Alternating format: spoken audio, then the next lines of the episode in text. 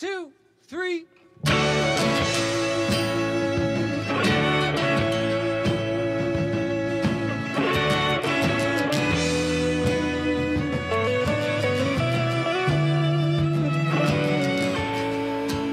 Welcome back to episode. Actually, I have no idea what episode this is going to be because we're just doing a bunch of podcasts. We're recording. I'm at a friend's house right now. This is his Holy Mess Father Paul Hulis, and I'm here with a bunch of friends. Victor Di Sanzo. I realize I know everybody's first name, but not all their last names. Jess, what is your last name, Jessica? Wingate. Jessica Wingate, Benjamin, Ben, Kirby. Ben Kirby, and Nati Perez. Nati. Uh, you know, and every single person I'm here right now is a former Hard as Nails missionary. Is that correct? Yes. All right. So very interesting. So this is uh, and we're going to be talking about uh, being young adults. We're going to be talking about um, uh, discerning marriage, dating as a devout Catholic, um, engagement as a devout Catholic, and and your future marriage. So this is a very hard as nails marriage uh, thing going on right here. Uh, you know, uh, there's some uh, events that's you know like a a very so and so Christmas. This is a very hard as nails wedding episode. Uh, no, unofficially though, I get no proceeds and none will be given to hard as nails whatsoever. So. Um, did you hear that, Justin? This is my podcast. Thank you. Um, but also, we also have some amazing, great news, and this just goes to show the great fruit that comes from uh, the missionary program of Hard as Nails Ministry of very nice young men and women uh, meeting and dating and, and being engaged and, and devout Catholics. And not only are have the two of you couples uh, gotten engaged, but we're also heard about the engagements of uh, some of your friends today who are also with Hard as Nails, two different couples. Uh, shall they remain nameless, or can we give them a congratulations right now? I think you can give them a congratulations. All right, so why don't we congratulate Joe Kane and Angela Fuchs. Angela Fuchs on their engagement? Congratulations! And you want to give a shout out, Ben, to the other couple that just got engaged? Brandy Copeland and Dylan. All right, great, awesome. I, I got the headphones on here, so There you go. uh, this is a mess, people. It's a truly holy mess. But listen, you guys, uh, we've arranged this about I don't know about like a month and a half ago now. Here we are. We're having dinner, uh, or we just had dinner. It was absolutely delicious: chicken parm and uh, penne vodka sauce. What was that dessert that we just had? It's a chocolate pudding. Really? Mm-hmm. Because it was There was white. something about it. Yeah. Was it white? Was it white chocolate? it's a pudding pie, Was it- basically. Oh, pudding pie. Mm-hmm. Oh, okay, very nice. Um, it was neither white nor black. It was race neutral. But anyway, so.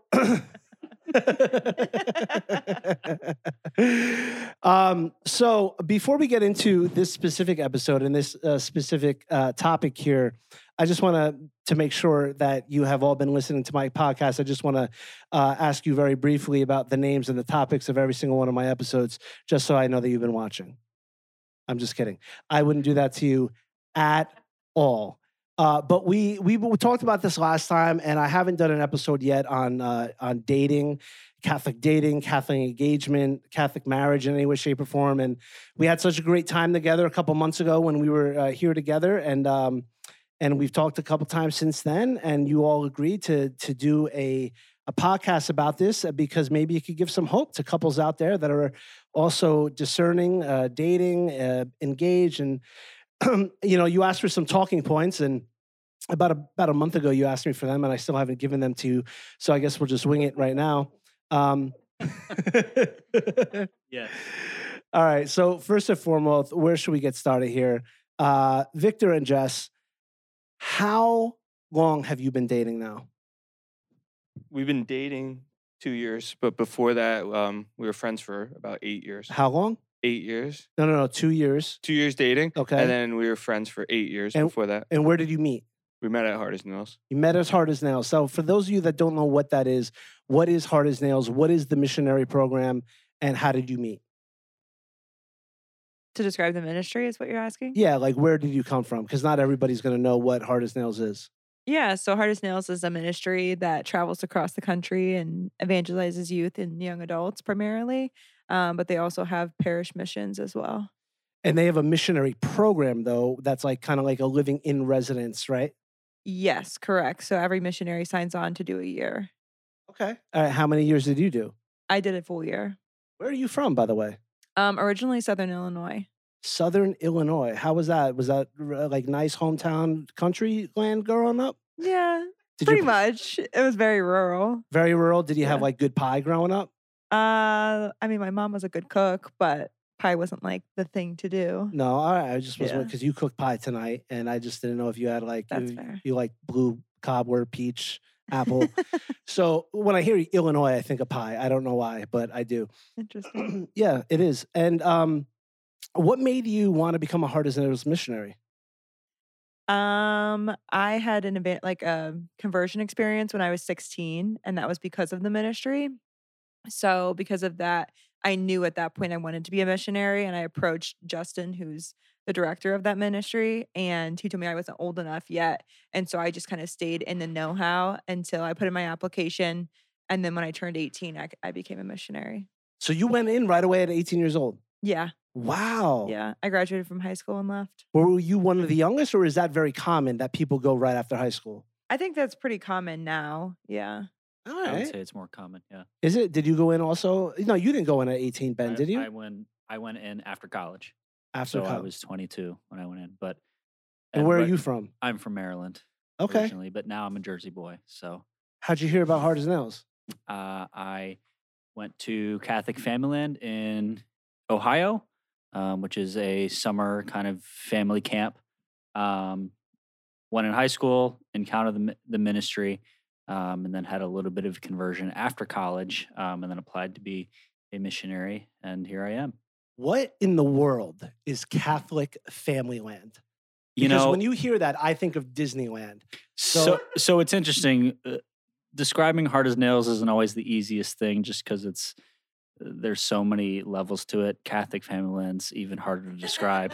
It's it is exactly that. It's just a giant land in the middle of Ohio. Um, they're week long kind of. Uh, I wouldn't say camping. You're in like cabins with your family, but there's different like things that age groups do throughout the day. Then you have free time. There's tons of activities you can do. You can go play sports. You can join in on the volleyball tournaments. You can, you know, whatever it is. And, and then at night, um, there's different programs that you do as well. Um, so when I went in high school, we had the high school program, and there were just di- different events, activities, and talks that we went to at night. Now, like Disneyland, is there anybody that's like uh, uh, a Catholic Family Land, totally, completely in costume, but you're like dressed as like Catholic saints or maybe like the Blessed Mother or Jesus Christ himself? No, but there was certainly a, a mix of, of of people there from different different places. So me being an East Coast guy, like everybody. So you On were the East Co- character. No, no, I, I was normal, and then I see these people from Southern Illinois come over to Cat Family, who like and they're pie. yeah, and they're like dressed up as farmers, and it's like, what is this? Yeah. And they're uh, looking at me, they're just like, you you you don't own a pair of overalls, and I'm like, no, I don't. Sorry. Interesting. Yeah. Now, like Disneyland has It's a Small World After World, It's a Small World. Um, do they have like It's a Catholic World After All? Like any any rides there? No, no, nothing So this like place that. has nothing to do with rides or It it does actually. It has. It's like a. It's like a slide that goes down a hill, and it's like the seriously. No, it's it's. I think at the time that I went, it's the tallest slide on the East Coast, and I don't really know how to describe it. I actually never went on it because I was like, that just. It's The a homemade slide of like literally just rubber pads nailed together. awesome. I think we're at finally at a place where the audio is really cool. Yeah. Um, so keep doing what you're doing. Um, and uh, that's awesome. I've never been to Catholic Family Land. I'd love to go out. Obviously, I'm just joking around and uh, trying to be funny here and stuff like that. But that's awesome. So with Catholic Family Land, and then you ended up at Hard as Nails. How are you? Uh, how old were you when you ended up at Hard as Nails, Ben? 22. and 22 then years old. I was old. there for two years, so 22 Okay. to 24. And Victor, I also know because you and I have a relationship because I was your parish priest when you were uh, just a, uh, literally, I think when you were 18 years old. Uh, my first assignment was Our Lady of the Lake in Verona, New Jersey, where I met you and met your family. And uh, thanks be to God, formed a, a bond with you and your family. Um, so I know that you did not go to Hard as Nails straight from high school. How old were you when you went from high school? I think when I first. I'm went, saying, I mean, how old were you when you went, went into Hard as Nails? yeah, I think I was I had just turned 20 a couple months before. So I uh, I did a year a year and a half of college and then I went uh my the spring semester my sophomore year. What made you want to, um, in the middle of your college career, leave and go become a Catholic missionary? Yeah, I think um, as you know, like I had a big conversion when my mo- my mom passed away, and like you you really walked with me through that, and I met the ministry after that conversion, and uh, I think immediately after it was like too soon. My my dad asked that I stayed home. Um, I went to an Shout, event. shout out to your mom and dad. right. Shout out to your mom and dad. What's their names? Give them a proper shout out. Dennis and Geraldine. Amen. Di Sanzo. God bless you. Rest in peace. Uh, I, I actually went to a Hard as Nails event during one of the hurricanes, maybe Floyd, Katrina, one of those. Not Katrina, Hurricane Floyd. I think Floyd was in 99. Whatever. Is it hurricane. possible? I'm not sure. It was Sandy. Okay. It was Sandy for sure. Yeah. Floyd was in '99. yeah, Sandy was 2012. It was uh yeah. So Sandy, not What year Katrina. were it you was born? What- Katrina. what year were you born? '92. Okay. So uh, yeah, it was definitely Sandy, and uh, we ended up we got stuck. We were staying. We ended up staying for the weekend with the Hard as Nails missionaries. Um, Jessica was there already, and then they were like, "Oh, you would make a great missionary." And to me and Mikey, and we found out later they they said that to a lot of people, but um, we were like, "Wow, they must really want us." Um, so we thought about it, prayed about it for a year, stayed in touch with Justin, and then finally got to go the next year. Yeah, I remember that very well. I remember uh, parents being uh, your father and then Mikey's parents being, uh, you know, uh, a little nervous about sending you guys off. And uh, uh, that was very interesting. But thanks be to God, you you guys had a lot of support. A lot of people loved you, and they they sent you off. Uh, and I, I believe it's been a, a very good experience for you. Uh, Nati, Nati Perez, uh, where are you from? I am so I was born in the Dominican Republic. We moved here when I was six, and I've lived in Perth Amboy, New Jersey since then. Perth Amboy, New Jersey. Now, did you go straight to Hard as Nails right after high school? No, so I was actually 24. I was the oldest on my team. Um, Did they treat you that way? Did they give you your proper respect for being the Oh oldest? yeah, they They did. did. All right, no doubt. um, but now, unlike now, my understanding is that Victor and Jess, who is one engaged couple here, so I have two engaged couples, Victor and Jess, and then Ben and Nati. Uh, Victor and Jess were n- missionaries at the same exact time. Is that correct? Yes, that's correct. Okay. Now, Nati and Ben, though, both hard as nails missionaries, but not at the same time. right. So oh, okay. I was a missionary 2014 to 15, and Ben 2017 to 2019. So he was a missionary for two years. I was only a missionary for one. Okay, got it. Got it. Now, it's not like you guys go to Hard as Nails and you meet each other and you just like kind of start dating, right? There's kind of like uh, an interesting um, dating policy uh, being a Hard as Nails missionary. Can anybody give the audience some light on that? Uh, so the dating policy is obviously you can't date when you're there, and if you want to date a fellow missionary, uh, you do have to take a dating fast after um, after you served your time. Um, What and- is a dating fast to those who have no idea what you're talking about? Uh, it's it it's just that it's a fast from dating. It's working on other elements of your life. Um, you know, your own personal relationship with God and others. You know, before you are in a more, or, at least seeking an intimate relationship with with somebody else in that way. Now, why would there not be allowed uh, any dating while actually a missionary? Um, it would be a total chaotic disaster. Um, just because you know the, you you are ministering to people to to to youth and young adults um, mostly people your age so you know you're going out and dealing with that and then you come back together as a team there's kind of a it kind of does stuff to you emotionally you know it forms you and you're you're kind of walking that journey together with with missionaries around you and it can I guess the the relationship that that you if it were allowed, the relationship that you would have would be kind of formed on something that's temporary, if that makes sense. Being a Yeah. missionary is a temporary calling. It's not like you want a- they, they want your full focus in They want your because you're full not there for a long time. You're not there for and a you're there for a specific purpose. for a very specific purpose. Exactly. Yeah, I get it. No, I, I'm not asking because I disagree. I, I definitely do No, yeah. agree, but just you know, for an explanation of of what that's about. And I think, yeah. So, but I mean, look, let's just be honest with each other, right? Men, women, boys, girls, okay, adults, young adults. You know, that's got to be tough. I mean, especially you know, I mean, finding a person of the opposite sex attractive is a very, very natural thing, right? So, what is that like? You know, what's that struggle like? I mean, you know, without giving any personal things away about any anybody else, but like, is it tough to be a missionary and to have to fast from from dating? Because you're not you're not becoming a priest, you're not becoming a nun, right? Most people are used to this concept of of chastity or celibacy within, you know, for people that are becoming priests or seminarians, but not too many people are familiar with the concept of just lay people uh, being asked to to to give up dating for a little while. So what what's that like? Pros or cons or personal experience?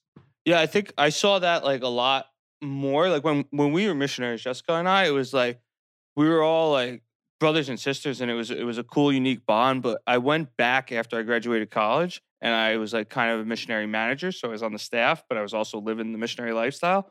And I saw it more so that year how it really affects people. I think the greatest challenge with it though is you're going there and you're telling everyone your whole story. You're really opening up, telling everyone your past wounds and how God has healed you from them, right? And that's a deep emotional level. So naturally you're going to feel, you know, emotional connections to other people who you're you're pouring your heart out to, who's hearing like deep intricacies of your your heart. All right. So the emotional connection um, that a lot of people don't get, not in a ministry setting, naturally draws people to to people there and then you you you have to remember why you're there right? And you're, you're there for your service. Um you're not there to find a wife or a husband. Um the whole purpose of going there is to find is to for your service and to serve others and to help them uh, have a relationship with Jesus Christ. And as we know, Jesus Christ is not against dating or anything like that, but he has encouraged fasting in one form or another. And fasting is not just a fasting of food or a fasting of a drink. There could be fasting in many different areas of our life. And sometimes, whatever, depending on the season of life that we're in, we we might we might be called to fast from from dating or to fast from uh, social media or to fast from you know I don't know movies or something like that. But you know, I think it definitely helps the mission. Um, so sorry, go go ahead. If I could say one thing Yeah, to that, please do. because Nati and I were talking about that on the car ride over. Um, you know, eh, just to, to backtrack a little bit, we weren't on the same same team, and it's funny because the when I first met Nati, I don't remember that exact time when I did. It was at a parish near her house at the time, and I don't really remember meeting her that day. But she's like, "No, that's when I met you," and we'll go back and forth. Like, I thought I met you here anyway. Um, but when we reconnected after I was a missionary, we reconnected through Victor through um, you know mutual social things that we do. You know when he lived over in Jersey City, and it was soon after I was a missionary that I connected with Nati at Victor's house, and you know definitely felt some sparks fly. But I knew that I wasn't ready. I mean, I, I was two or three months out of being a missionary, and I knew like I you know dating fast or not, rule whatever. I know that I'm not ready and I kind of, you know, even though we we did talk, we exchanged phone numbers, I was very uh, kind of cautious with that. And then it wasn't until about a year later that I had seen Nati again at Victor's house, and I was passing through visiting that I kind of realized, oh wait, I am ready now. Let me make a move. Yeah, that's beautiful. So it wasn't it wasn't like any uh forcing uh on you or upon you that um you ended up I mean, yeah, obviously to be a missionary at that time there's certain rules and there's a structure to it or whatever, but um you ended up realizing on your own that you're still not ready. And that reminds me of something that I was going through back when I was just uh, tw- uh 21, 22 years old. Uh when I wanted to start living my life for Christ again, uh, up until you know i was back and forth for years back and forth for years and i always had to like be like try to have a girlfriend or try to date somebody or something it was and i remember people would say like why can't you just like why can't you just take a break and just spend some time on your your relationship with god and your relationship with yourself? And i couldn't fathom that. And finally in april 2004 i was at a hard as nails training event weekend and I, I just I don't know what it was, but it, there was this grace that said, "All right, Lord, like I'm done. I'm done doing things my way." And I, actually said this. and This might sound corny, but I said, "All right, God, for right now, for however long you see fit, you'll be my girlfriend." Like that. I know that sounds so weird, but that's just how I put it as a 22 year old kid that didn't know anything about this. Uh, And what I meant by that is, I'm going to focus on my relationship with you and you alone and i'm not going to be distracted because there's obviously things that need healing in my life and a lot of growth in my life. So um, i put myself on on a fast because i know that i kept getting distracted and pulled in opposite directions when i was constantly you know trying to date. Now let's just talk about something dating in general as a catholic it doesn't even have to be personal to your own story but you know i mean we we grow up in a very secular world and you know i can't i won't speak for, for anybody else for myself but growing up like everything was just about once you hit that age of puberty once you pass that age of puberty everything is just about at least for a man i could only speak for a man eh, from where i grew up it was about getting a girl getting a girl and every all the videos the music videos and the tv was just like you know the, the purpose of life was really to to just try to get with as many women as possible. And you know yeah one day you'll get married but sh- you know be the man try to have sex. And like the more you know women that you had sex with the, the better it was the more that you were the man like and i don't want to try to demonize a certain type of music or whatever but like you know for me i was constantly listening to hip-hop in the 90s and watching mtv and hbo and it was just in your face constant constant constant time after time. So when i was starting to get into my faith a couple years later i was challenged by my priest to just like to just be friends with women. Like yeah be friends with them and yeah sure go out and uh, just but, but be a friend. Like don't focus so much on like the physical thing right here and now and then they started talking about uh, all these things of chastity which i didn't even know what they were talking about because nobody gave me that talk when i was growing up. So it was like literally foreign to me though like when when when anyone in the church in particular my pastor started talking to me about like this like chase the friendship of having a friend friend with the opposite sex, but but for it to not be this just like this physical thing or where you just use each other or whatever, like, but you're you're just kind of courting. And somebody started talking to me about courting. I was like, what are you talking? What does that even mean? You know what I mean? The only time I ever heard the word court in a sentence was basketball court. So now you're talking about courting, dating, courting. Like it was kind of overwhelming, you know?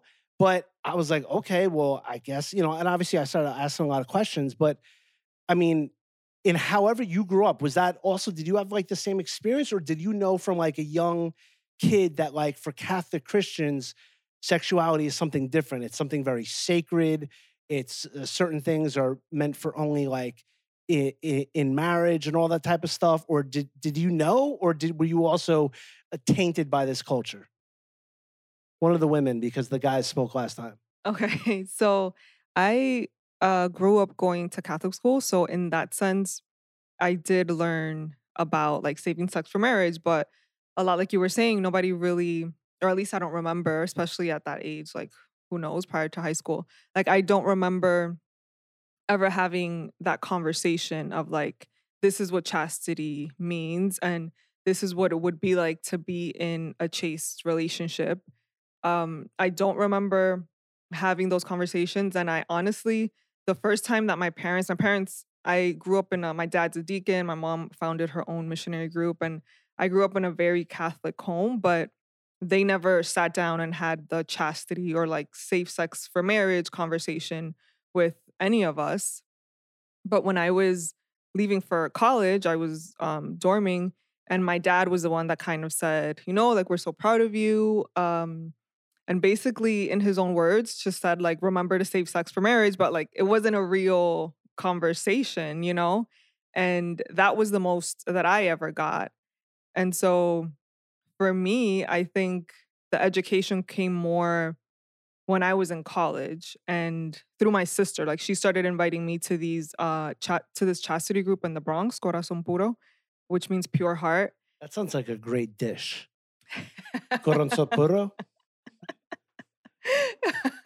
Yeah, so it means pure heart and they're all about uh chastity and giving you practical tools and different um like a, a greater understanding about what chastity is and like what does it mean to be called to chastity at every stage in your life because as a married person like you're called to live out this virtue of chastity right within the sacrament of marriage and then when you're single you're also called to live it as a single person. And then if you're a priest or a sister, like you're also called to live it. So what it means to practice chastity in every um I guess aspects of your life or like your calling and things like that. And so that's really when I started to learn a bit about it and then I had during that time as well like while I was in college I was I really strayed from my faith and didn't practice chastity and after that then it was kind of finding my way back to the faith and trying to learn everything from the beginning and a big part of that was chastity because like you said we live in a very secular world and I remember someone from Corazon Puro had given me this book called uh, Christian Courtship in an is that what it, I think it's like Christian Courtship in an Oversexed World or something like that. I think I read like half of it. I didn't finish it, but it was really good because it's talking about these struggles that you have as a Christian trying to live out these virtues in a world that is the total opposite. Yeah, yeah, and thank you for sharing that. And you said something that I I, I want to address briefly because I think most people when they hear the word chastity, uh, they would think of something like that. It's like a negative of like a not doing something. Right. But you said something that might have made certain people be like, "Wait, what did she just say?" Because you talked even about chastity within marriage, and most people think that chastity just means not doing anything sexually, and that's not necessarily the case. Chastity is a proper ordering of our sexual desire. Chastity does not mean not having sexual desire. Chastity doesn't mean not acting on sexual desire. Chastity means a proper ordering. Am I right on that, or am I like Yeah. completely, totally off on this? Like, yes, priests are called to a chaste celibacy. So I am called to something of, of to not do something, right? I'm not married, and therefore I'm not going to engage in sexual acts. Okay, so it is, it's not just chastity and it's not just celibacy, it's chaste celibacy. But a married couple, they are still called to a chaste marriage because there is a proper ordering of the sexual desire within marriage. Um, lust is more of like that that kind of negative thing that that tainted the tw- that lust is is a twisted tainted distorted sexual desire. Sexual desire in and of itself is a good holy pure thing. It has been twisted and tainted by sin but and that's what we would call lust. But lust and chastity are not the same. So sorry a little bit of the tob teacher and explainer uh, got into me in that. Jess any two so uh, any thoughts on uh, or anything to add on about what Nati said or you know how this the culture affected you and maybe it changed when you had a conversion or whatever Yeah, I think um I was kind of like trying to think about like my experience when Nati was talking as well. And I think for me, um, like God just always kind of protected me in a way because I don't think I would have come back, I guess, if I would have gone down that road. So like my mom was always very open with me about conversations and always kind of prepared me for puberty and things like that. And even though um my parents didn't like they didn't have any they didn't really have any practice any faith when they were dating my mom always told me to save sex for marriage um like i can think back to my first boyfriend when i was a freshman in high school and i lied to my mom to go hang out with him and he tried to kiss me and i literally freaked out like my stomach was in knots like i was having a panic attack i was freaking out and i literally broke up with him and i went home um Hold on, I had to remove so, so wow. So you broke off with him because he tried to kiss you. and like all of my friends were like super engaged in like sexual activity since they were in eighth grade but Really? it's just never something that I like found appealing or another not something that I found like it like made them feel better, I guess. And it's Um, not that your parents or your mom like talked about it. And don't let me put words in your mouth, but she didn't like talk about it in like a negative way that you were like, "Ew, he tried to kiss me." But it seems from what you're saying that she explained it in a way that you're like, "No, this is something that should be, you know, uh, more sacred, more saved, or whatever." yeah, more valued. So, I mean, I definitely got like flack from my friends for being kind of like I guess like the oddball out. Like I wasn't really At 14, Yeah, I wasn't like super interested in dating. Um, I think like I was very innocent still. Like my innocence was very much so protected versus my friends who like um they watched a lot of MTV, things like that. Um, so I mean, it kind of sounds like your parents did a pretty good job.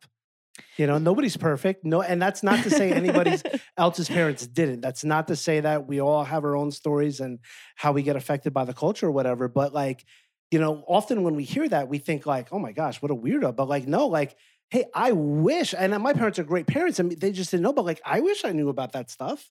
I wish I was given, you know, a, a talk. I mean, look, it could be debated on yeah, and I'm sure it is. There's nothing fine like you know where you know everybody you know Christopher West gets these questions. Well, what's the line? You know, like is kissing okay? Some people say kissing. Oh yeah, absolutely, kissing is fine. Some people say no. Well, you know, you should only kiss on the cheek or the forehead, but not on the like. I don't know any of that. I don't want to get into that debate. If you guys want to talk about that, that's fine or whatever. Obviously, it gets in, into the heart.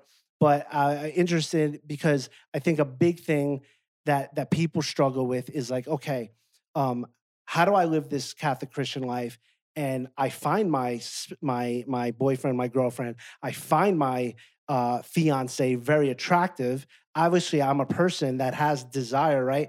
But yet you're striving together for holiness. So, you know, I just wanted to kind of get in general like a background because, yeah, we believe as Catholic Christians that sex is meant for marriage all right that we literally believe that so much that we call it the marital act like the marital act because it is inherently a marital thing because you're saying within that act i give myself to you completely totally free faithful fruitful total. I give everything and that our bodies expresses our soul our bodies express our heart I did not know that growing up when I was listening to Salt-N-Pepa, and they're like, "Let's talk about sex, baby. Let's talk about you and me." You know, like I that wasn't it. I didn't realize that it was this beautiful, sacred, life-giving of complete gift of self. There's no more intimate thing that a human being can do ever than you know receive the Eucharist, and that's a whole other story. But you know, so that's why. Why is it something that saves? So, excuse me so, I mean, I'm sure that you probably, you know, got talks about this in Hard as Nails, and um, was that like different topics, the chast- the chastity thing, while in, uh, you know, uh, Hard as Nails missionary stuff? Yeah, it was always. I mean, but it was it was more framed as as like boundaries. Like it was almost like chastity itself was kind of an understood topic. You know, maybe specific questions more about what you were talking about. Chastity within the vocation, within marriage, yes, that would come up, but it was always boundaries. And I think that's important in any dating relationship because just like you said, if you're going to sit there and and think that oh well, I, I'm dating this person and but because I believe in chastity, therefore nothing's going to happen and I'm never going to cross that line, whatever it is. Like you just sit there and think about it. Uh, you're just kidding yourself. You're playing yourself. So if you practice good boundaries, you can you know get yourself out of those situations that are inevitably going to happen. Um, so i believe that i've done that with with nati as best to the best of our ability. Certainly we've learned many many things on the way. Um, but yeah it's just like hey instead of just sitting here in a room trying to resist why don't we just leave and go do something else? Either go back to our own homes or go do something in public where it's not just the two of us or whatever um, wow, thanks for sharing. You shared about that before I even asked about it. That, that, I'm glad you did that, so I didn't have to be like, "How is it personal to you?" Right. Because I realize, as and I am his holy mess uh, without a plan. I realized, like, I didn't even ask like you guys, like, "Hey, so like, when did you start to like each other? How did you end up dating?" We're just like, "So, right. how you guys being chaste? How you doing right. with that?" right, right. well, that's not really where I went because I, I was talking about chastity in general um, and that was for a specific reason. Uh, and we will get back to that. But no, thanks for thanks for sharing that. Um, do you want to just say anything about that, about your own personal experience, since we're on that topic? Oh, I would say it's very difficult. I think um, I was actually having this conversation with Nati um, last week that it's been kind of a little frustrating. I think um, like going to like confession and just trying to get guidance on it um, because I don't I think it's something that's like not talked about enough because it, like from the church's standpoint, it feels like you just get told like don't have sex, right? Um, but like as you like a lot of our conversations have been, especially for me, as we're like talking about our bank accounts, com- like talking about combining our lives together, it's been like more and more difficult because it's kind of confusing. Um, yeah.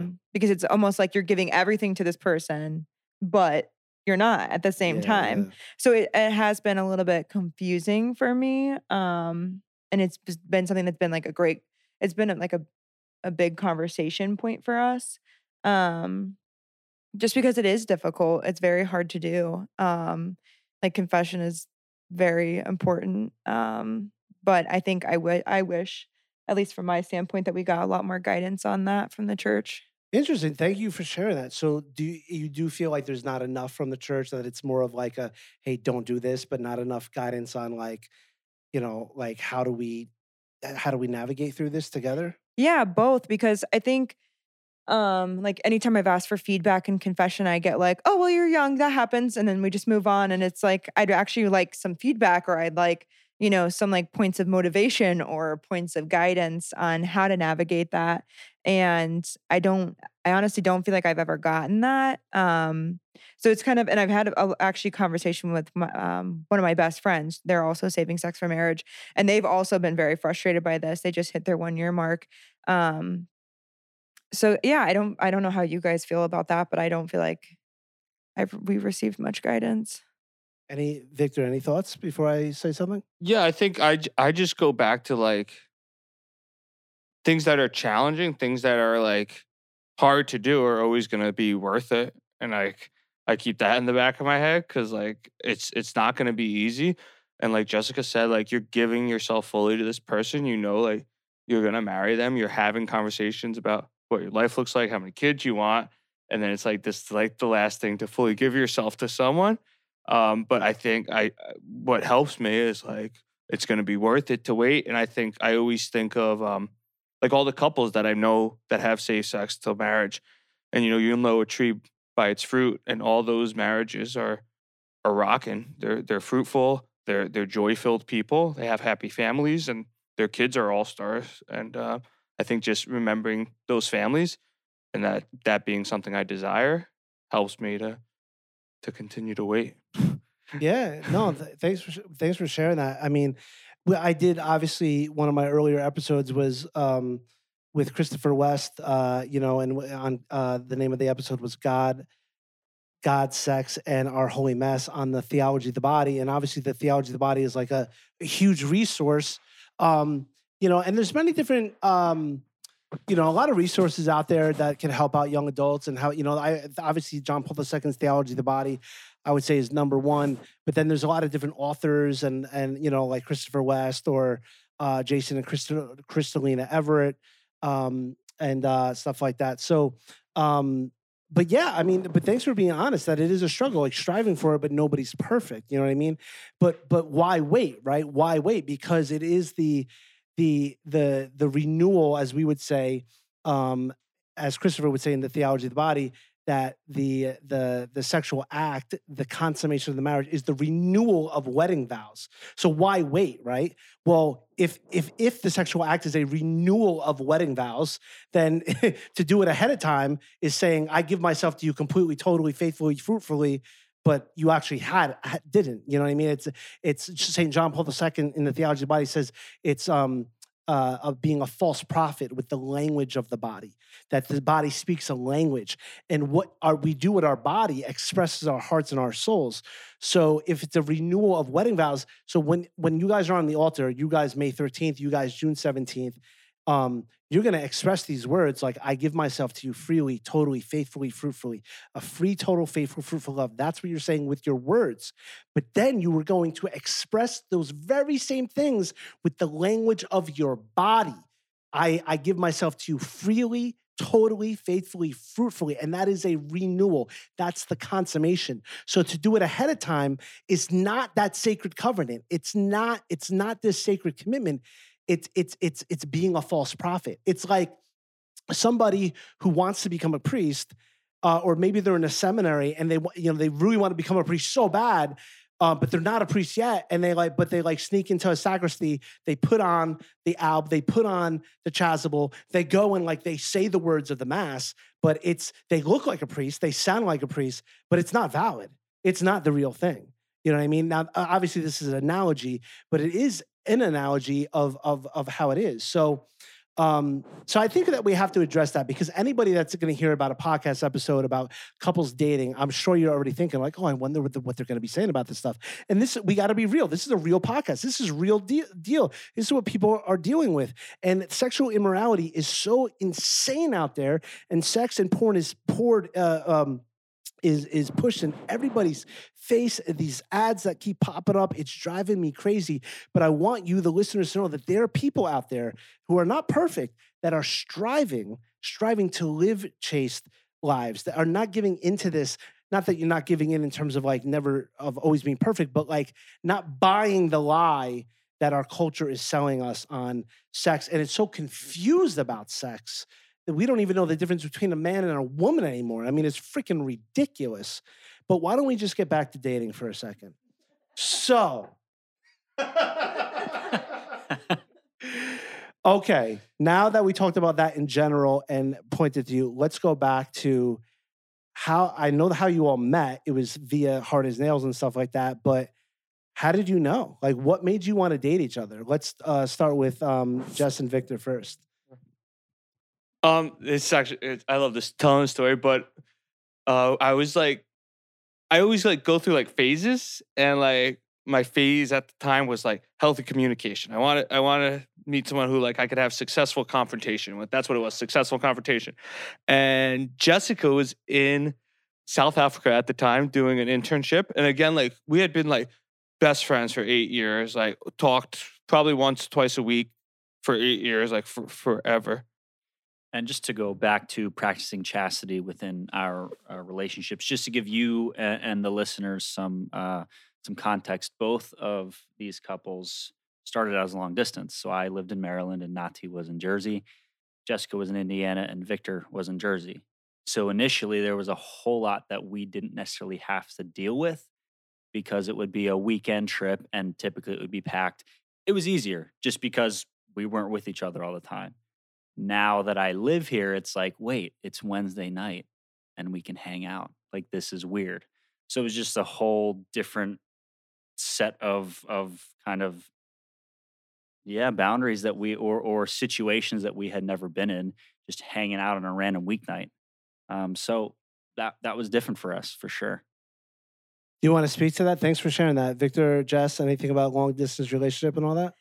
I think the difference between distance was we knew we only had to get through two or th- two nights Exactly. two in three days so um it was a lot easier i think to ho- hold back and then now we have a lot more time on our hands so um yeah i think that's been a big difference and a big adjustment um and i think also just getting engaged too i don't think i've never heard anybody talk about that at least from me um I've never had just like that commitment level and how different it is versus dating. Um, because when you're dating, it's like, yes, you're talking about all these things. You're obviously dating with the intent to marry this person. But the difference becomes when you do make that commitment and you take that step forward with engagement, it just becomes, at least for the, I think the women, it becomes so much more emotional and um, like you're fully invested. It's just such a difference of like that commitment and um, instead of talking about all these things, you're actually making those plans and stepping towards those things. Because now we're not talking about my apartment, his apartment. We're talking about what is our apartment going to be like? Um, what is our family going to be like? What is our daily schedule going to be like?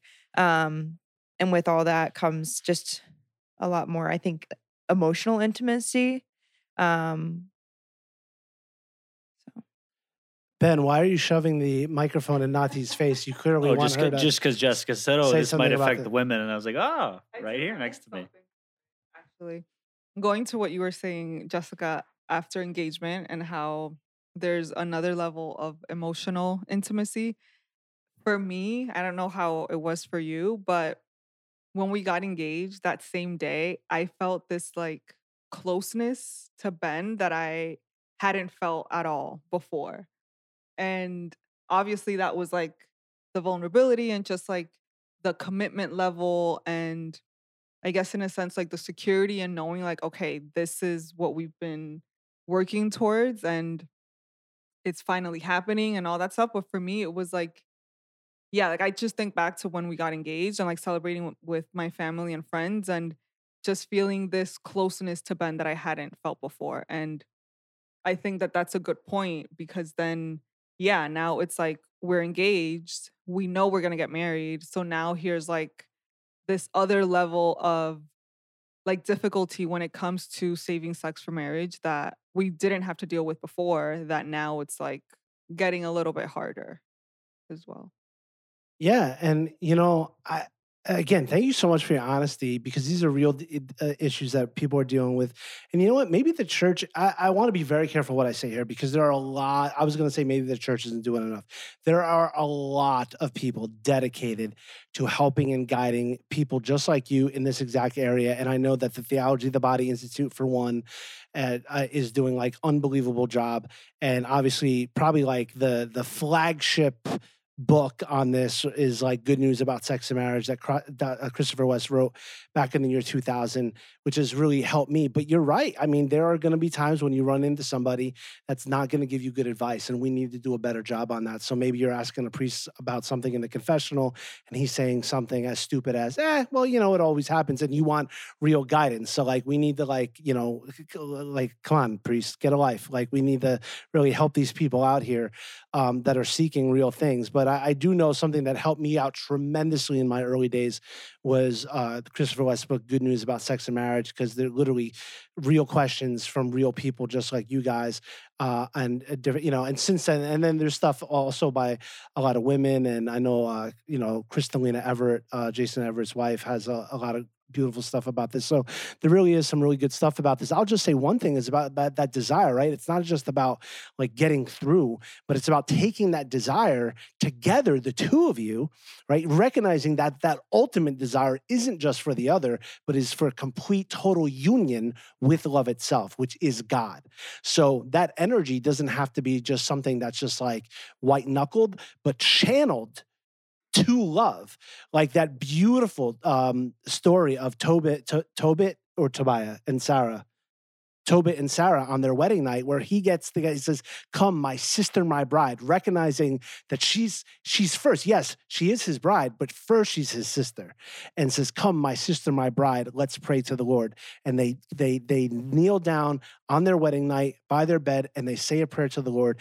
And Tobit says to the Lord, You know, Lord, that I have not taken this sister of mine for lust, but for, you know, for for marriage, for love, this and that. It's a beautiful example. I wish every uh, engaged couple, married couple, uh, uh, talked about this, and you know the Catholic Church needs to re- do a real good job of, of Catholic marriage prep. But anyway, my the ultimate thing is is that desire is ultimately for complete total union. And you also, some of that desire is also fulfilled in the Eucharist because the Eucharist is also, as the Catechism says, a nuptial mystery, right? So that that ultimate desire is really like G.K. Chesterton said, every man that knocks on the door of a of a brothel, of a whorehouse, is really looking for God. Now, you guys are not knocking at the door of uh, whorehouses, but like you're you know what I'm saying? But you're striving for marriage, you have desire, right? And so together, what can engaged couples do? If you're listening, you could together take that desire be, uh, towards heaven, right? Opening that desire for the infinite to the infinite. Okay, opening that desire for love to love, capital L, God, capital I, the infinite, meaning God. So uh, I don't know. I hope that's helpful in one way, shape, or form. So very helpful. Um, something else practical that I think both these couples here is we know each other, so like we've been open with those conversations with each other. Like we've sat at this very table here and had those conversations of what have you guys done about this? And what have you guys done about this? And my best friend from home's getting married a month after me and he and I have the same conversations of like how you doing it? How you holding up? Like are you going to make it till June? Are you going to make it till May? Like sometimes it's just, it's like that you know really it's that that deep. So yeah, hey, that's dude, that's awesome. And so I'm sure there's gonna be people that oh they, they shouldn't be talking about this. Get a life, okay? So like this is I like agree. yeah, exactly. This is real. I mean, so anyway, um, and one thing that if I could just recommend it, and I get no kickback, I'm not on their staff, but I'm telling you, and I know it's a commitment financially and time wise, but do a one of those week long courses at the Theology of the Body Institute. It will change your freaking life. Um, Victor, so I know how you and Jess met, but like, how did you end up even becoming a couple? because we're not just here to just talk about chastity and all this stuff. Like we're here to also talk about um, courting, dating as a as a young Catholic young adult, and and all that type of good stuff. Yeah, it's so funny when we tell this story because um, when I first walked into that church basement, Jessica's first words was like, "Ew," um, like she, she was like repulsed because I had like these big earrings on. I had like She audibly said ill. I don't know. Did you say ew? No, literally, my first thought was, I will never date him. Was mm-hmm. like the first thing I saw because he came in with these big fake diamond earrings, these like buckled jeans, like these god awful jeans, and it's like weird butt jiggle that he what- did. what all is a butt time. jiggle? he just like it was like I you demonstrate The way he walks, you mean? yeah, but then he would There's a just butt like jiggle. he would like hike back his leg in this weird way. See, exactly. and it creeped me out. And he did it constantly. It was like he had to fart, but he knew he couldn't. So he was trying to jiggle it out without anybody knowing. Oh my gosh, that's awesome, dude! What was up with those earrings? Like, was that like a character that you were playing that day? I, I was going to Catholic Familyland and playing a character. no, I was just getting out of high school. I, I was down the shore. I got my ears pierced. It was like what you did. My goodness gracious! So, okay, so how did you go from like literally physically re- repulsing uh, her uh, to to now that you guys Well, are engaged? I, I figured out I had to stop doing the butt jiggle. Uh-huh, yeah, yeah. um, no, in all seriousness, it's like we were really, really good friends, and and again, we talked at least one to two times a week for for eight years, and people always speculate like, well, when are you guys are you dating yet, or when are you going to be a couple when's the wedding? And we were both always very adamant, like, oh no, we like really value our friendship, like we care about our friendship, we would never date, and um, you know, I I, I was kind of like on this kick of like I wanted I wanted to engage in successful confrontation with people. I I was like recognizing people weren't good at confronting other people and saying, "Hey, like when you did this, it hurt me." And I I was working on successful confrontation at the time. And Jessica was in Cape Town, Africa, on a like an internship, right? Yeah, she was on an internship there. And when she first got there, we were talking once a week still. And randomly one day, she calls me. She goes, "My bill's four hundred dollars. My dad's gonna kick my ass." and I was like, "Okay, um, that sucks. I'm sorry." And she's like, "We can't talk until I get back." I was like, "That's that's really sad, but like, enjoy your time." And I, I- want to respect that boundary. I didn't want her to get another four hundred dollar phone bill, so I I didn't call her. I didn't talk to her. And one day she called me, and she's like, "Why haven't you talked to me in a month?" oh my gosh, are you kidding me? I'm like, well, you said your bill was four hundred dollars, so I thought you couldn't talk anymore. And that actually that led to a really, really healthy, good, like honest conversation. It was like the first time I was like full heartedly like able to express how I felt and where I was coming from, but then I was able to listen and have her do the same. Um, and then I was like, wow, that was really good. Like we had successful confrontation. How much was did like, that conversation cost? you gotta you gotta ask her dad. but then uh, she got home and she she visited and we continued like to talk and she visited and the, the trip itself was just it was just different. It felt like more more intimate than like we ever had been. We felt I felt and she did too. And now that I know, like more connected than we ever had. And after that, like continued to talk like normal. And we had always said if we weren't married by 30, we, we would get married. And I was like, okay, I'm I'm 29, turning 30 next year. I was like, so we were on the phone one day and I was like, hey, I'm turning 30 pretty soon. Like, we should probably go on our first date soon. Wow. and Wow. uh and she agreed. And she she flew out for another trip in um in November. And we went on our first date in Jersey City. Uh, can you give the mic to Jess for a second? Jess, okay, but how did you get from being re- repulsed by the butt jiggle to like this as this this point? I want to hear it from your perspective. Like, when did you know that okay, there might be something here?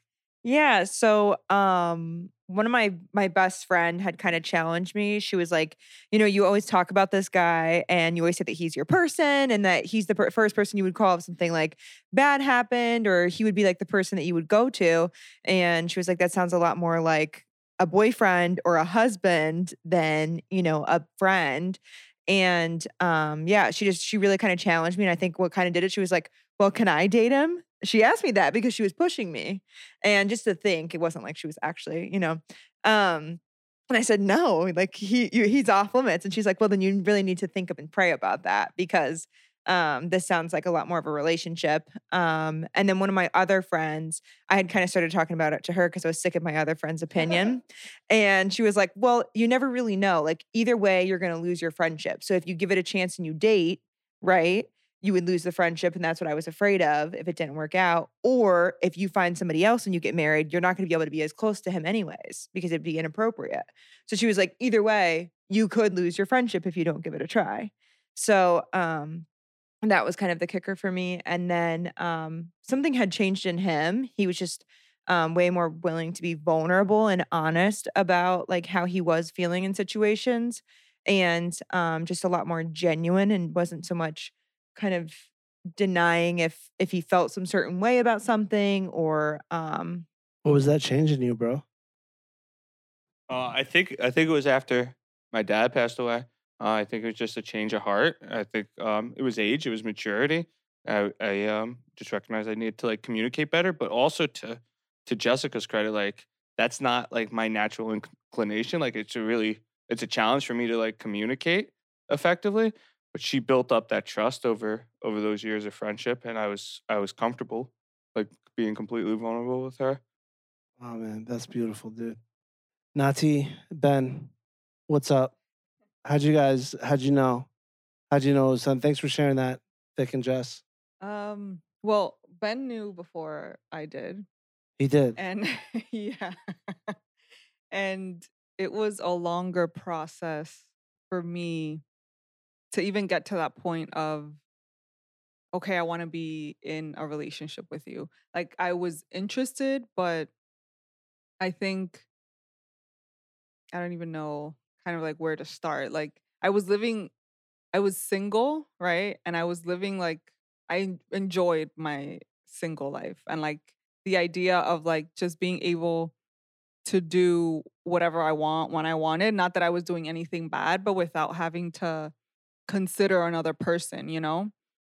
And I was sort of dating someone before Ben and I got together that didn't work.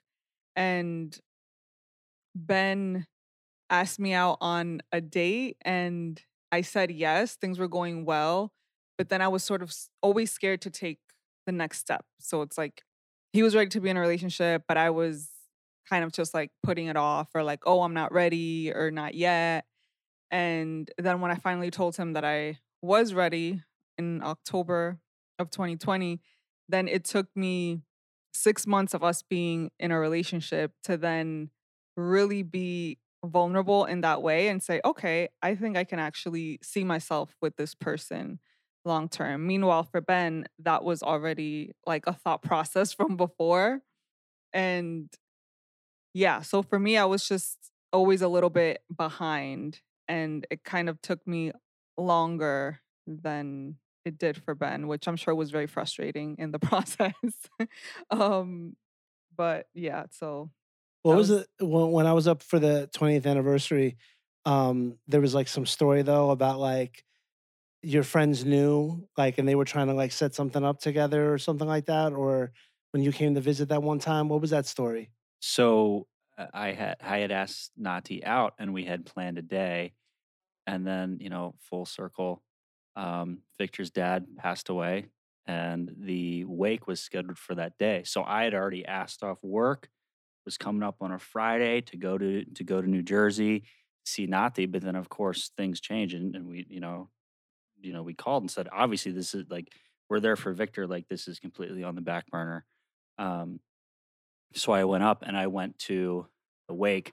But then afterwards, I I had actually lunch. It was lunch or dinner with Jessica and Nati, and I like I didn't know how much Jessica knew at the time, and like oh, and sure Jessica knows. She's like oh I knew, but anyway, that was that was just always a a, a funny thing, and most people like oh how like how did you get up to Jersey? And I was like I, I I'm I'm here I'm here I'm here for Victor, but not realizing like the day had been you know to get off work and make that drive was like on the books. So it was just an interesting scenario, and luckily I got to be there for Victor, and then we had our first date probably three weeks later in uh, in Philadelphia. It was our halfway meeting point at the time. Sounds like Victor's dad was praying for uh, a lot of people, man. Uh, for sure. Setting people up there from uh, the heavenly realm, dude.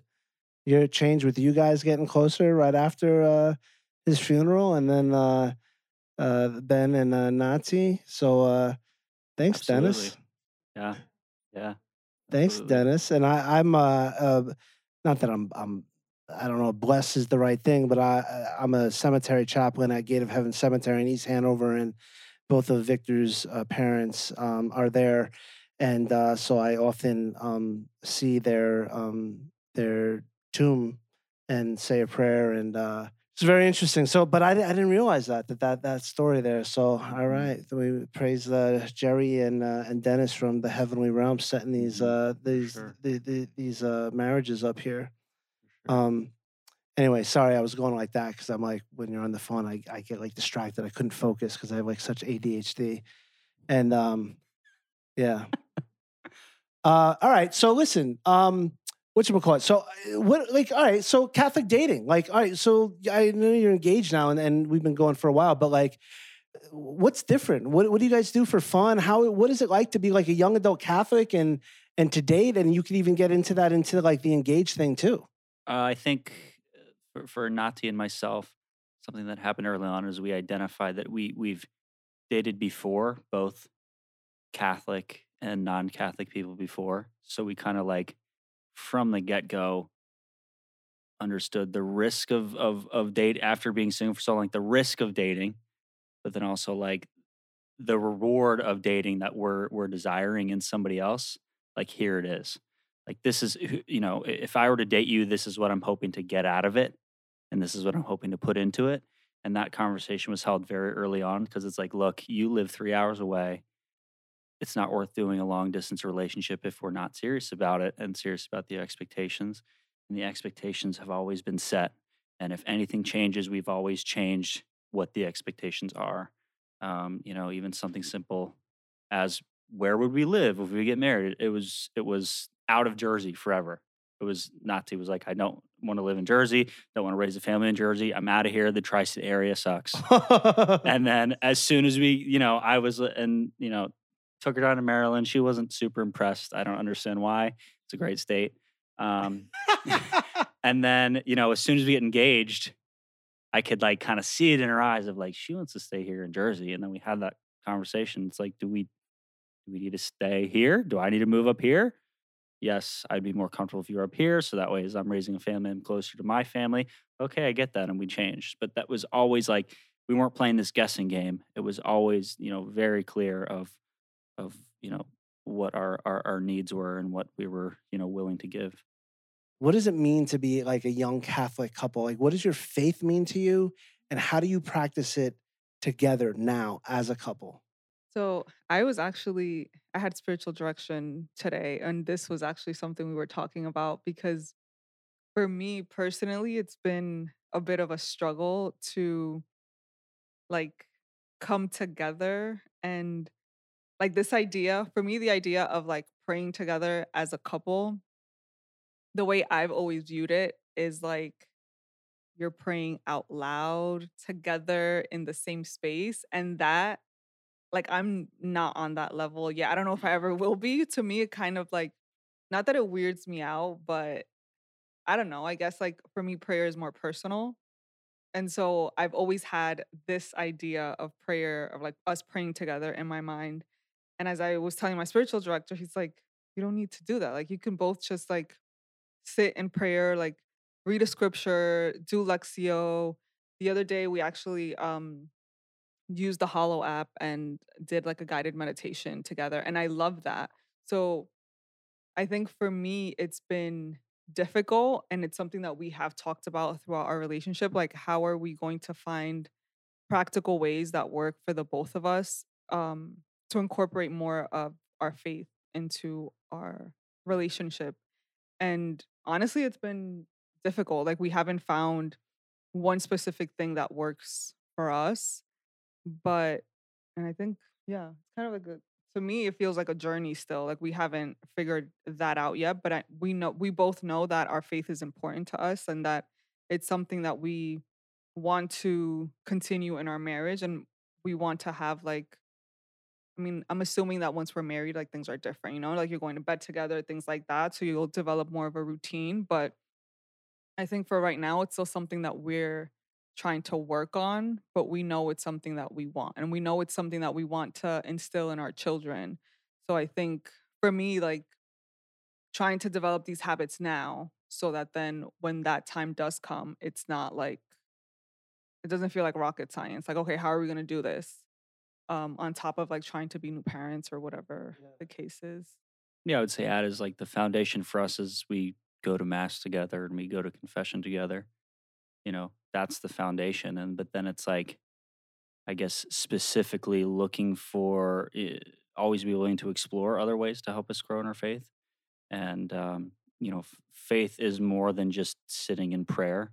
Like there, you you do have to kind of practice it, so to speak. So even something like this, like being willing to go on a podcast and be vulnerable. This is the second time we've had dinner with you, Father. wh- uh, You know, the four of us have, have sat here and had dinner. Like that's part of the faith too. And like being open about talking about whatever topics come up, like that's to me, that's that's that's living out the faith. My family did that all the time, of like making sure that like the parish priest knows that he can come over to our house and have dinner, you know, anytime he wants to. And that was always a very normal mm-hmm. thing for me. Like my family was very good at welcoming them into the home. You can come over whenever you want. What about if you're that? in Maryland? What, what about when I crashed uh, at your apartment that one day? Absolutely right. Same thing. You know, Yeah. it's just like being a willingness and knowing. You know, that's even my brother's a seminarian. I, I have a very like. I believe that the married people of the church have a duty to like give rest to the priests. You know, just everything they do to us. Like we have to make sure they're welcome. Like you know, they're not always surrounded by you know brother priests or, or people where they can kind of be themselves with, and we have to provide that for them. Wow. All right. Cool, man. So I have my own room at your place. Is that what you're saying? Sure. Yeah? Yeah. I mean, you can you can take mine. I'll sleep on the couch whenever you want. Are you you guys moving to Maryland? Is it? Did no, I miss no, that? No, no, we're staying here. I'm Oh, but you said you're welcome to Maryland anytime. Oh, because I was saying my family, like my family who still lives Oh, in like Maryland. so. Oh, so you're you- saying that I could go there. you were in DC you're yesterday. inviting w- me. You're inviting me to their house, not And- yours. well, you've been to mine before, so that invite's always open. I'm just I'm, I'm adding something. Got it. Like if if you're ever that one Maryland, time when we came to hang out and Nati yeah. took a phone call in the other room for about an hour. right, right, Yeah. right, right, right. You, good memory. Huh? Wow. Yeah, we Talking watched. to the florist. That's an important conversation. I know. Uh, What was that? How, when did you come back in? About three hours after the, the initial phone call. Oh my god. Oh, so what? How do you guys? How the two of you live your Catholic faith together? Victor and Jess, what's up? How do you live it? Come on, hurry up.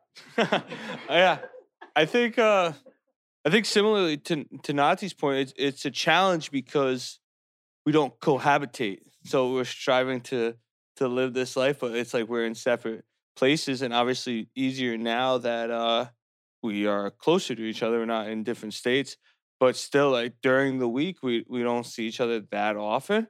Um, so for us, I think what's been super super helpful keeping us focused uh, on God is we do night prayer together, and uh, even on the phone before we, we go to bed, and then as Nati said, we we make it non-negotiable that we go to confession once a month. Um, we go to confession together. You go to church together too on Sundays? Yeah, Awesome, man. yeah. Sweetness, dude. What are some things that you want to do post marriage together as a as a nice little Catholic family?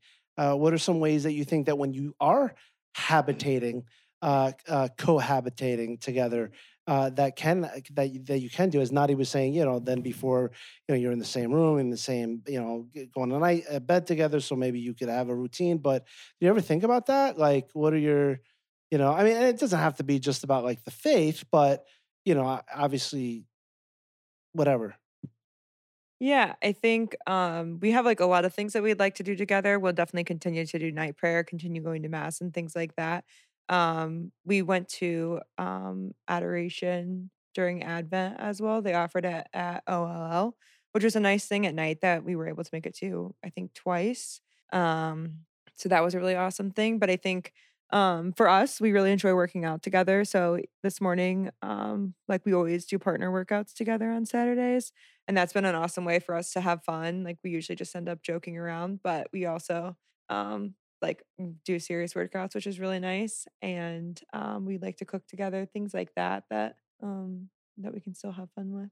And, and we're, w- working out together i mean that does help.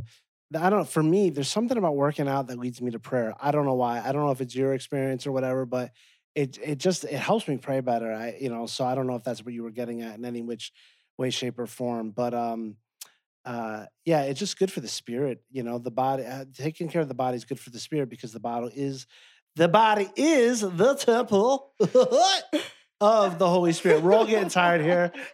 We're all yawning now. You know, the people that are listening are probably yawning.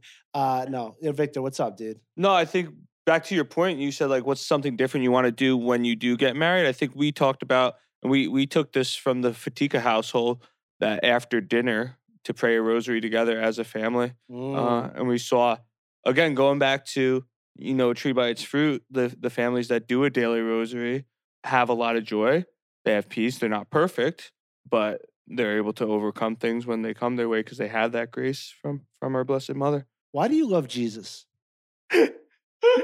I'm laughing because you're laughing. I love I love Jesus because he changed my life. He That's did? He did. Jess, why do you love Jesus?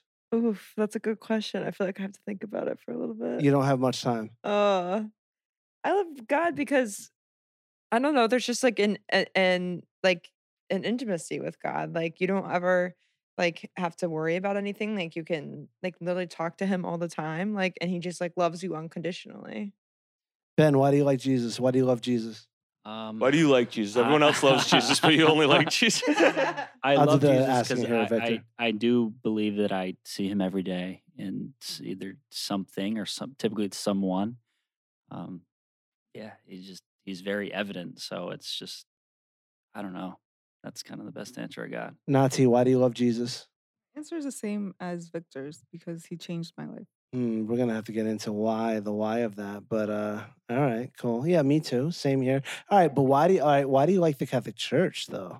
Many people like Jesus, but they're they don't, don't. necessarily like being Catholic. Why are you Catholic? I, hate the Catholic Church. Oh. Just kidding. Lord have mercy on our souls. Jesus help love. us. What'd you put in the pie? Um, no, I, I I don't hate the Catholic Church. I I struggle with the people in the Catholic Church, but you can edit that out. I, I I struggle with you. okay, perfect. So we're on the same page. um, I I'm Catholic because of the because of the Eucharist. Dude, unreal. Amazing. No, I'm serious, man. How old are you? Thirty. And you love the Catholic Church. I do. You're a part of it. I'm a part of the Catholic Church. Yeah, I know, but you're faithful to it. I do my best to be. Okay. All right. But you're a 30 year old. That, that's very rare. Jess, why you? I think the teachings are just um rock solid in the Catholic Church. Yeah, I think like it's just yeah, the teachings are bulletproof. Bulletproof. hmm Ben? I think it's a very good tactile guideline on how to follow Jesus and how to be faithful and how to love others. Nati? I think for me, it's the Eucharist, the saints, Our Lady, and yeah, just like the fullness, the fullness of the faith, you know. But I think primarily the Eucharist, everything that I said, the Eucharist, the saints, Our Lady. Amen. Listen, I'm encouraged by you guys. You guys really encourage and inspire my faith. Um, and uh, it's an honor to keep getting uh, invited to have dinner with you guys and to spend time with you guys. And uh, really, I mean, Hard as Nails, uh, you know, I know it's not like the end all be all, but the fruit from Hard as Nails is freaking unbelievable and amazing. All right, before we go, there's anybody out there, maybe there's a couple listening to this together, maybe they're still single any word of wisdom, any advice that you could give them. This is your last chance. You you all have to say at least one thing. Um, what are you going to say to a couple or to a single person that's out there that's uh, that's thinking about dating, that wants a date, that is already dating? What could you leave with them with? Yeah, I think for the the single person who's striving to live their faith, I think as you alluded to, I think a priest you said said that to you, but to be to be someone's friend first and be their friend and if you enjoy hanging out with them and enjoy hanging out with them in group settings, then then take that next step, but be someone's friend first. And then I think for people who are in in a um, faithful relationship, make sure make sure you stay rooted in prayer. I think we uh when we got away from prayer, that's when we weren't communicating and then that led to to disagreements and we would always go back to prayer and then that was like that would fix it right away. Really, Yeah. yeah. dude? Especially it, in it the is the lifeline. during um during distance. Like uh, obviously way So harder your to personal prayer, you mean? No, just praying with each other Oh, got it, got Yeah. it. And being and, and leading each other back to God and being rooted in prayer. Amen. Amen. Jess, any two cents on this at all? Yeah, I was actually going to say prayer as well, but I think going to mass if you can every weekend together is very helpful as well. Mhm. Um, but I think just if anything, just communication. I think um communicating about like what your expectations are, what your faith is. I think, you know, especially kind of I think coming from like a woman perspective, if you value saving sex for marriage and, you know, um, I think communicating that very upfront when you're going on dates and you're getting to know someone so that they it's it's one of the most uncomfortable things you can do, but setting that expectation and that communication so that um you don't put yourself in a situation to you know, forego that or um, that things could um, kind of escalate. So I think um, just communicating that. Awesome. Thank you. Ben, last two cents? Final thoughts, as Jerry Springer would say, I think. Um, uh, something Nati and I have done is, uh, you know, hang out with couples that we want to be like, and like identify those. So we talk about. Are you like saying what- you want to be like Victor? well, yeah, they're a great couple. So it's like let's hang out with Victor and Jessica Okay, more all right, just because checking we on want that. to. We want. We want to. We want to. But even even couples who are older and maybe already have kids and already have families, it's like we're not afraid to say, "Hey, we we really look up to you in this way." You know, like what advice do you have to give? Can we, you know, have dinner with you, sit down, just get to know you more, and you know, pick up any tips to to carry into our marriage. Beautiful. Nati. Um, I think everyone has pretty much said it all, but I think the expectations thing that Jessica mentioned is important and just letting that be known early on. Like, what are you really looking for in your relationship? And really uh, surrounding yourself with people who share the same values as you, whether they're single or they're married. I think it's important to have friendships that share the same faith, that share the same values. And like Ben was saying, um, not necessarily like mentor couples officially, but just people that you look up to that maybe have already been um, dating or already engaged or have already been married for some time that you can go to with questions or encouragement and things like that. I think is important. Praise be Jesus Christ. You guys inspire me. Thanks for being here. Thanks for letting me be here in this humble abode of uh, your your your humble abode. And uh, why don't we end in prayer? I'm going to pray that the Lord God continue to bless you in your engagement, not only to the day of your wedding, but for your entire life. Now and forever. May Almighty God bless you, keep you in his peace, and save you from all snares and the wickedness of the evil one, and guide you in his truth and love. The Father and the Son and the Holy Spirit. Amen. God bless you. Thank you for listening. Check out the show notes. All right. And thank you for being a supporter. And we'll talk to you soon. God bless you. Holy messes. Hang in there. Your life is worth living. Peace. Yeah!